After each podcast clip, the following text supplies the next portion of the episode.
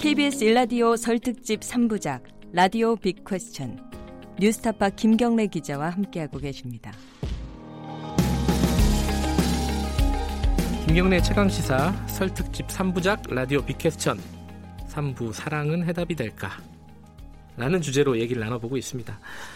어, 앞선 시간에는요, 우리 사회의 갈등이 대단히 복합적이고 산재에 있다. 근데 이 갈등을 해결할 수 있는 어떤 시스템, 메커니즘이 전무하다. 라고 좀, 좀 심하게 얘기할 수 있을 정도의 사회다, 우리가 지금. 그리고 그 갈등의 양상이 지금 세대 갈등, 뭐, 이념 갈등, 계층 갈등 등등등. 그리고 최근에 갑자기 좀 심해졌던 갈등이 이제 젠더 갈등 여기까지 좀 얘기를 했습니다. 그래서 젠더 갈등에 대해서 어, 살짝 얘기를 하다가 어, 지금 입으로 넘어왔습니다. 어, 서울대학교 사회학과 장덕진 교수님 그리고 이선옥 작가님 두 분과 함께 얘기 나눠보고 있습니다. KBS 일라디오 설특집 3부작 라디오 빅 퀘스천 3부 사랑은 해답이 될까 뉴스타파 김경래 기자와 함께하고 계십니다.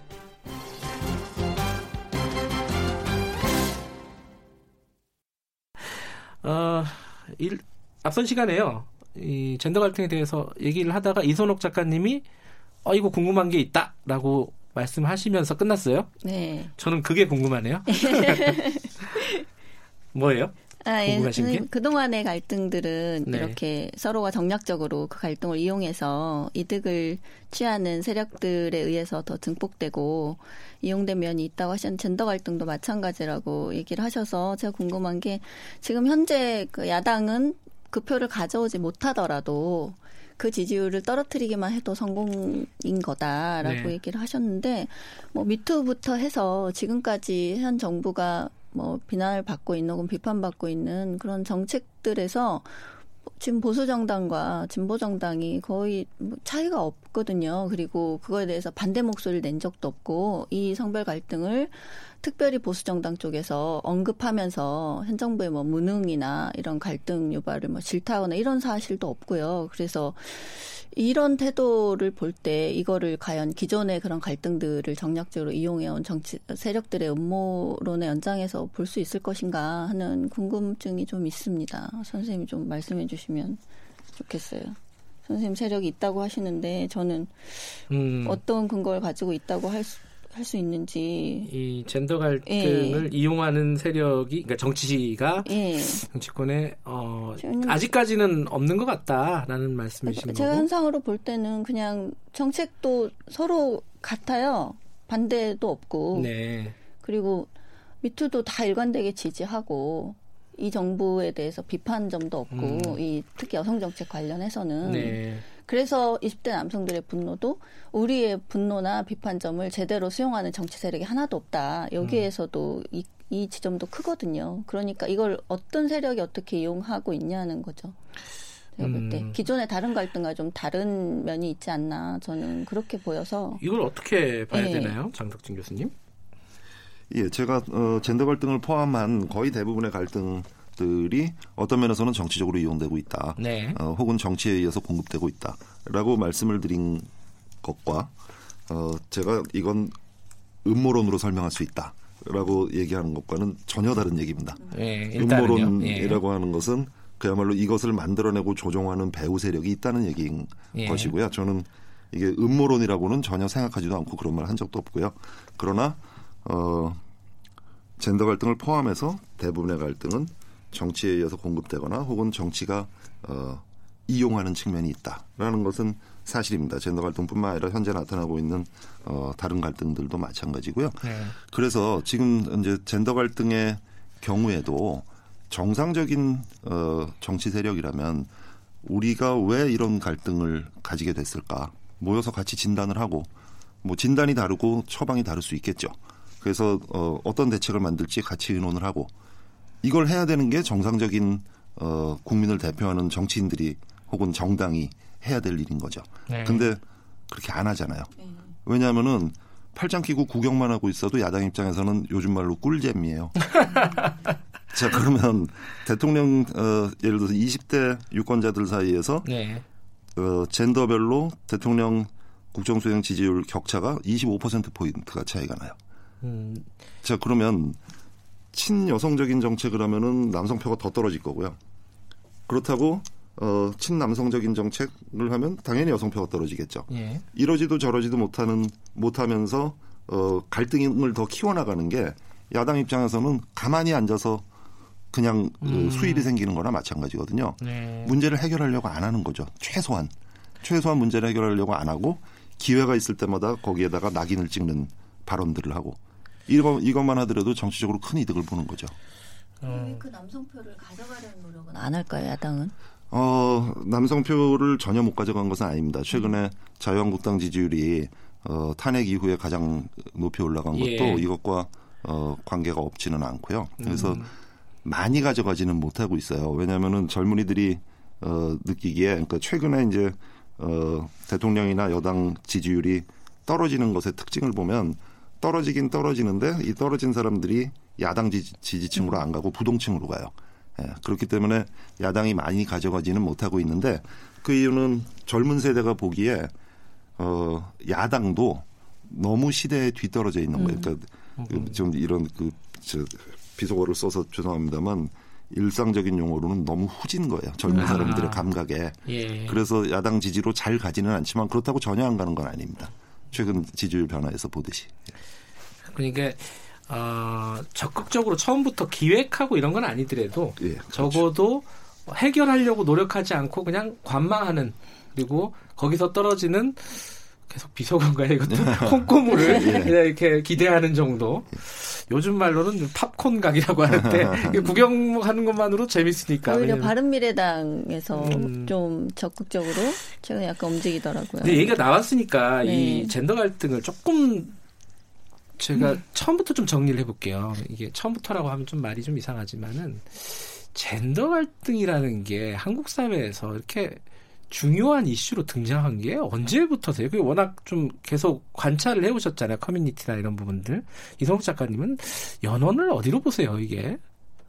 연원이라 하면 뭐 사회적으로 시, 어떤 그렇고. 성별 이슈가 음. 큰 이슈가 됐던 건 제 기억으로는 호주제 폐지 운동할 때 음. 어, 그때 크게 사회적 이슈가 됐었던 것 같고요. 예. 이런 성별 갈등이 전면적으로 이렇게 드러난 거는 저는 처음인 것 같아요. 몇 년 안 됐다?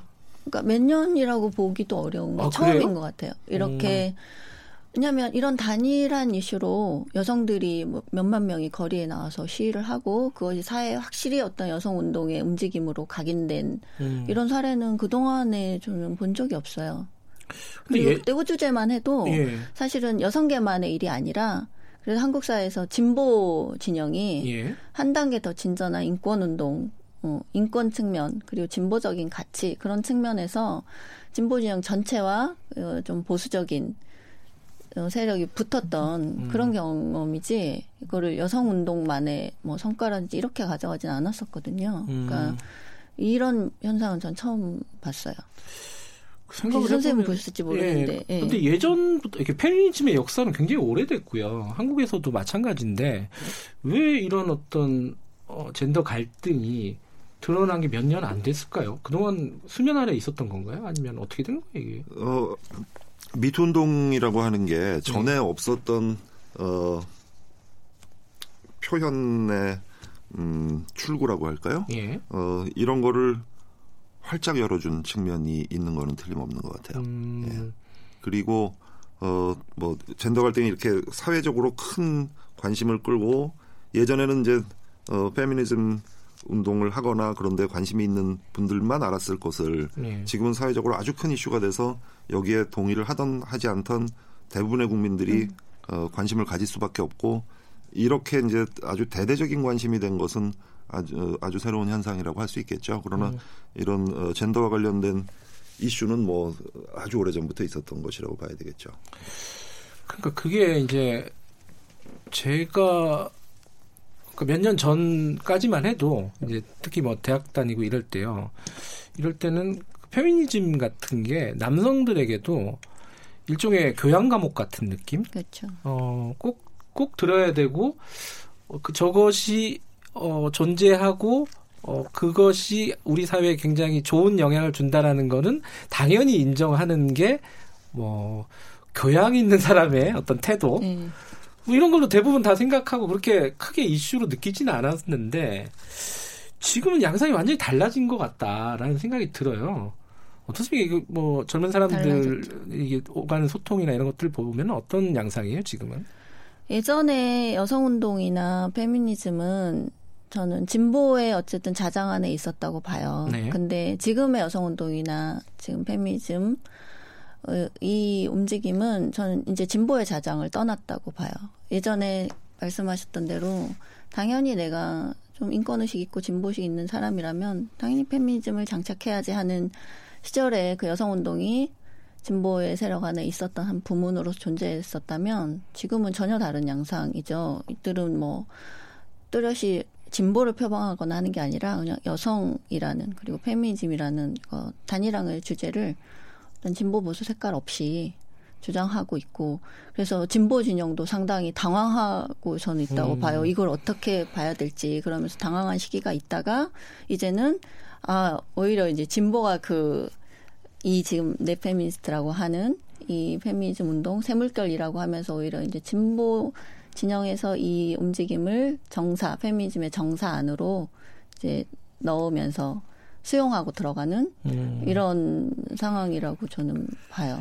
저는 그거 관련해서 네. 우리 예, 어, 교수님. 시각을 조금 어, 관점을 바꿔봤으면 네. 하는 생각이 듭니다. 왜냐하면요, 어, 조금 전에 말씀하신 것처럼 과거에 소위 386 세대가 학생 운동 시절에 예. 어, 페미니즘을 당연히 인정해야 교양 있는 사람이지라고 예. 생각들은 했어요. 예. 그러나 현실에서는 학생운동에서 페미니즘은 어디까지나 2차적인 것으로 취급되었습니다. 그리고 음. 학생운동 내부에서도 지금의 기준으로 보면 성차별적이고 어, 심지어 그거보다 더 무거운 예. 어, 심지어 성범죄라고까지 할 수 있는 그런 일들이 어, 심심치 않게 벌어지기까지 했었던 것도 예. 사실이고요.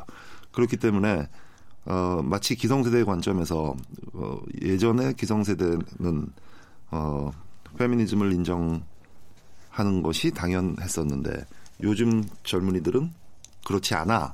라고 얘기하는 것은 어, 뭐 그렇게 말씀하셨다는 게 아니라 그렇게 해석될 가능성이 있기 예. 때문에 어 그렇게 얘기하는 것은 조금 문제가 있는 관점이고요. 아? 왜냐하면은 자기들도 말은 그렇게 했지만 행동은 그렇게 하지 않았거든요. 아하. 예. 어그 연장선에서 예. 저 그러면 이제 어 민주주의라는 게 뭐냐라는 음. 관점에서 보면 기성세대 혹은 386 세대의 민주주의라고 하는 것은 다분히 거시적인 남성 영웅 담론이에요.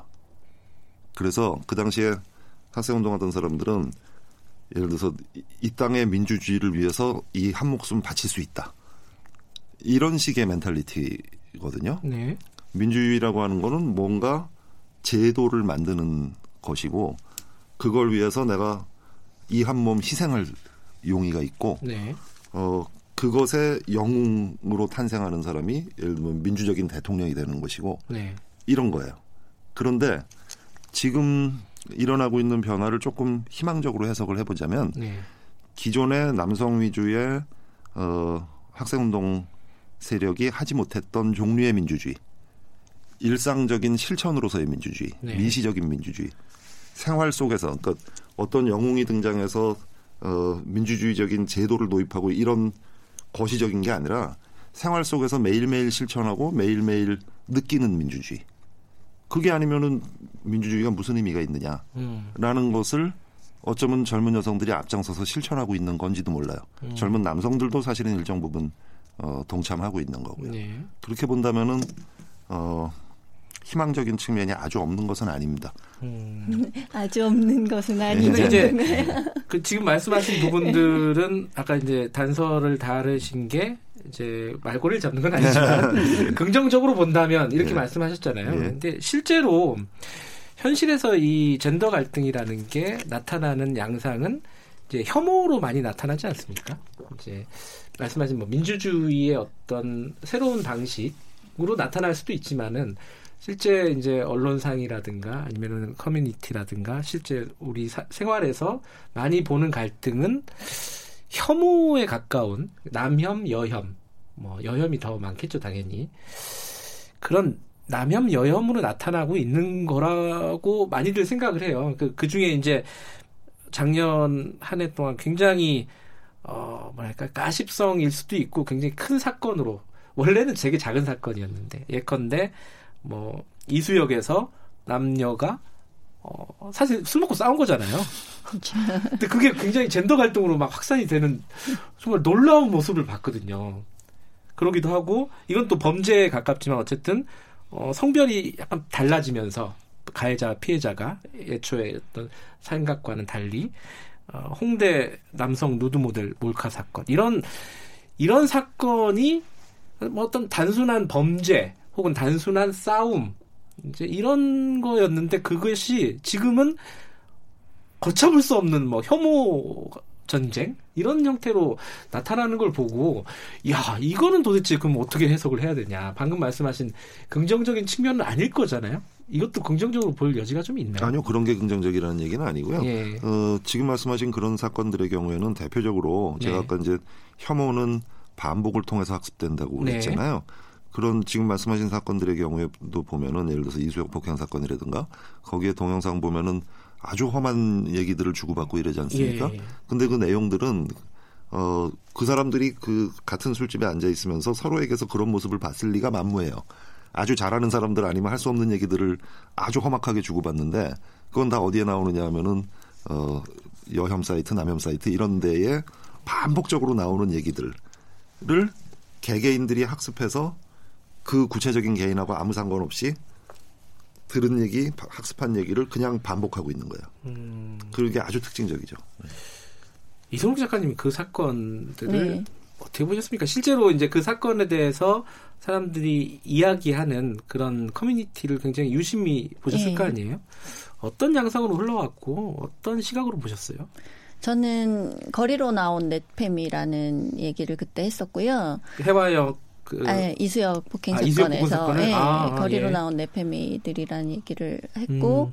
그때 그 여성들이 그 했던 썼던 말들 네. 이런 말들이 이제 제가 그 여성들이 그런 말을 쓸 수 있었던 거는 선생님 말씀도 비슷한데 그러니까 시민권을 얻었다고 생각하는 거예요. 혐오 발언이 아. 시민권을 얻었다고 생각하고 있다 이 여성들이 그러니까 그게 좀 공개적인 장소에서 쓸 수 있다. 예, 일종의 사회 운동으로 여기는 거예요. 그래서 음. 이 발언들이 시민권을 얻었다고 생각해요. 그 시민권을 부여한 것은 저는 많은 진보 매체들이나 진보적인 운동 단체들이나 이런 사람들이 뒤에서 그런 힘을 실어줬기 때문이라고 저는 꾸준히 얘기를 해왔고요. 이 말을 우리가 보통 일상에서 만난 사람들에게 할 수 없는 말이거든요. 음. 그거는 근데 그걸 이제 여과할 수 있는 경계가 사라졌다. 그걸 되게 상징적으로 보여준 사건이라고 저는 봤어요. 아, 그런 생각이 드네요. 예전에 80년대 저는 물론 어, 어떻게 보실지 모르겠지만 80년대에는 대학생이 아니었습니다. 굉장히 어린 사람이었는데 이, 이 선배들 얘기를 들어보면은 시위를 할 때 파출소를 타격을 하잖아요. 정당성이 없는 정권 공권력에 대해서 응징을 하고 그래갖고 화염병을 파출소에다가 꽂는다 막 이렇게 표현을 하잖아요. 음. 되게 이제 자랑스럽게 여기고 물론 인명 피해가 나면 안 되겠지만은 뭐 그런 것들이 어- 일종의 어떤 행사처럼 이렇게 진행이 되고 근데 다 불법이잖아요. 음. 그리고 사실 그 어떤 이념적인 거 이런 것들 다 떠나면은 용인될 수가 없는 그런 그렇죠. 범죄죠 사실은. 네. 근데 당시에는 그게 통했단 말이죠. 근데 지금 이제 그런 여성들이 남성들에게 어 이렇게 표현해도 될지 모르겠 혐오 발언 을 하는 것도 그런 방식으로 용인이 되고 있는 거 아닌가? 용인 된다고 생각하고 있는 게 아니, 아닌가? 그게 미러링 전략이라고 아, 다 옹호되었죠. 들어요. 그러면 이제 여기서부터 헷갈리기 시작하는 거예요. 아까 말씀하신 저도 이제 그런 사람이잖아요. 교양 있어 보이려고 하는 어떤 사람이지 않겠습니까? 진보적인 남성의 네, 전형. 진보적인 척하고 싶은 예. 그런 사람들이 보기에는 야 이거 그럼 헷갈린다 이게 지점이 뭐라고 봐야 되지 이거를? 되게 언저언적으로 보죠. 어, 진보적인 남성들은 특히 그동안 여성들이 굉장히 차별받고 억압당해온 음. 게 있으니까 이 정도의 거친 모습으로 이런 운동 양상이 좀 드러나도 우리가 이거는 일정 과도기적인 뭐 행동이든 뭐든 용인해야 된다라는 것이 사실 중론이었죠. 지금도 예, 마찬가지고요. 장덕진 교수님의 말씀을 잠깐 들어야 네. 될것 같아요. 어, 두 가지 측면이 있는데요. 하나는 어, 아까부터 계속 말씀드리는 한국 사회 합의 메커니즘이 전혀 없다라는 네. 문제랑 관련이 돼 있습니다. 그래서 예를 들면 우리가 그런 최소한의 사회적 합의가 있다면, 네. 음, 예를 들어서 같은 대한민국 사람들끼리 혹은 같은 뭐 대한민국 사람이든 어떤 사람을 향해서도 네. 혐오 발언은 할 수 없다. 이것은 아무도 넘을 수 없는 마지노선이다. 네. 라는 합의가 있으면 돼요. 음. 그러면 이런 문제가 생기지도 않고 생기더라도 어, 일괄되게 해결할 예. 수 있어요. 예. 근데 우리는 어, 그것조차 없거든요. 그래서 어, case by case로 판단을 해야만 되는 거예요. 음, 남성이 공공장소에서 여성에게 혐오 발언하는 것은 안 되는 것인가? 근데 미러링이기 때문에 여성이 남성에게 하는 것은 되는 것인가? 뭐 수많은 주장들이 서로 부딪혀서 결론에 도달하지 못하는 거죠. 결론이 뭔지도 몰라요 지금. 그러니까요. 어 그래서 우리가 어떤 최소한의 합의에 부딪히 어, 도달할 수 있다면 예. 네. 대표적인 게 사실은 젠더 갈등이 부각되면서 자- 어, 다시 거론되기 시작하는 게 차별금지법이잖아요. 예. 자, 차별금지법을 어, 제정할 수 있다면 그러면 이 문제의 상당 부분을 우리가 일관되게 해결할 수 있어요. 음. 그런데 아시다시피 차별금지법의 역사를 아마 대부분 아실 거라고 생각하는데 어, 여러 가지 정치적 이유 때문에 당과 계파와 이런 거 무관하게 네. 대부분의 정치인들이 손도 안 대려고 하는 주제잖아요. 이거 잘못 건드렸다면 큰일 난다. 그렇죠. 자, 그러니 그 이것도 정치가 할 일을 안 하고 있는 거예요. 이거 밀어놓고 계속해서 case by case로 어, 해결하고 대응하다가 이제 끝까지 몰려온 거죠. 이제는 더 이상 어떻게 할 수가 없는 사람들이 길거리에서 서로 대놓고 혐오하는 상황까지 와버린 뭐 그런 측면.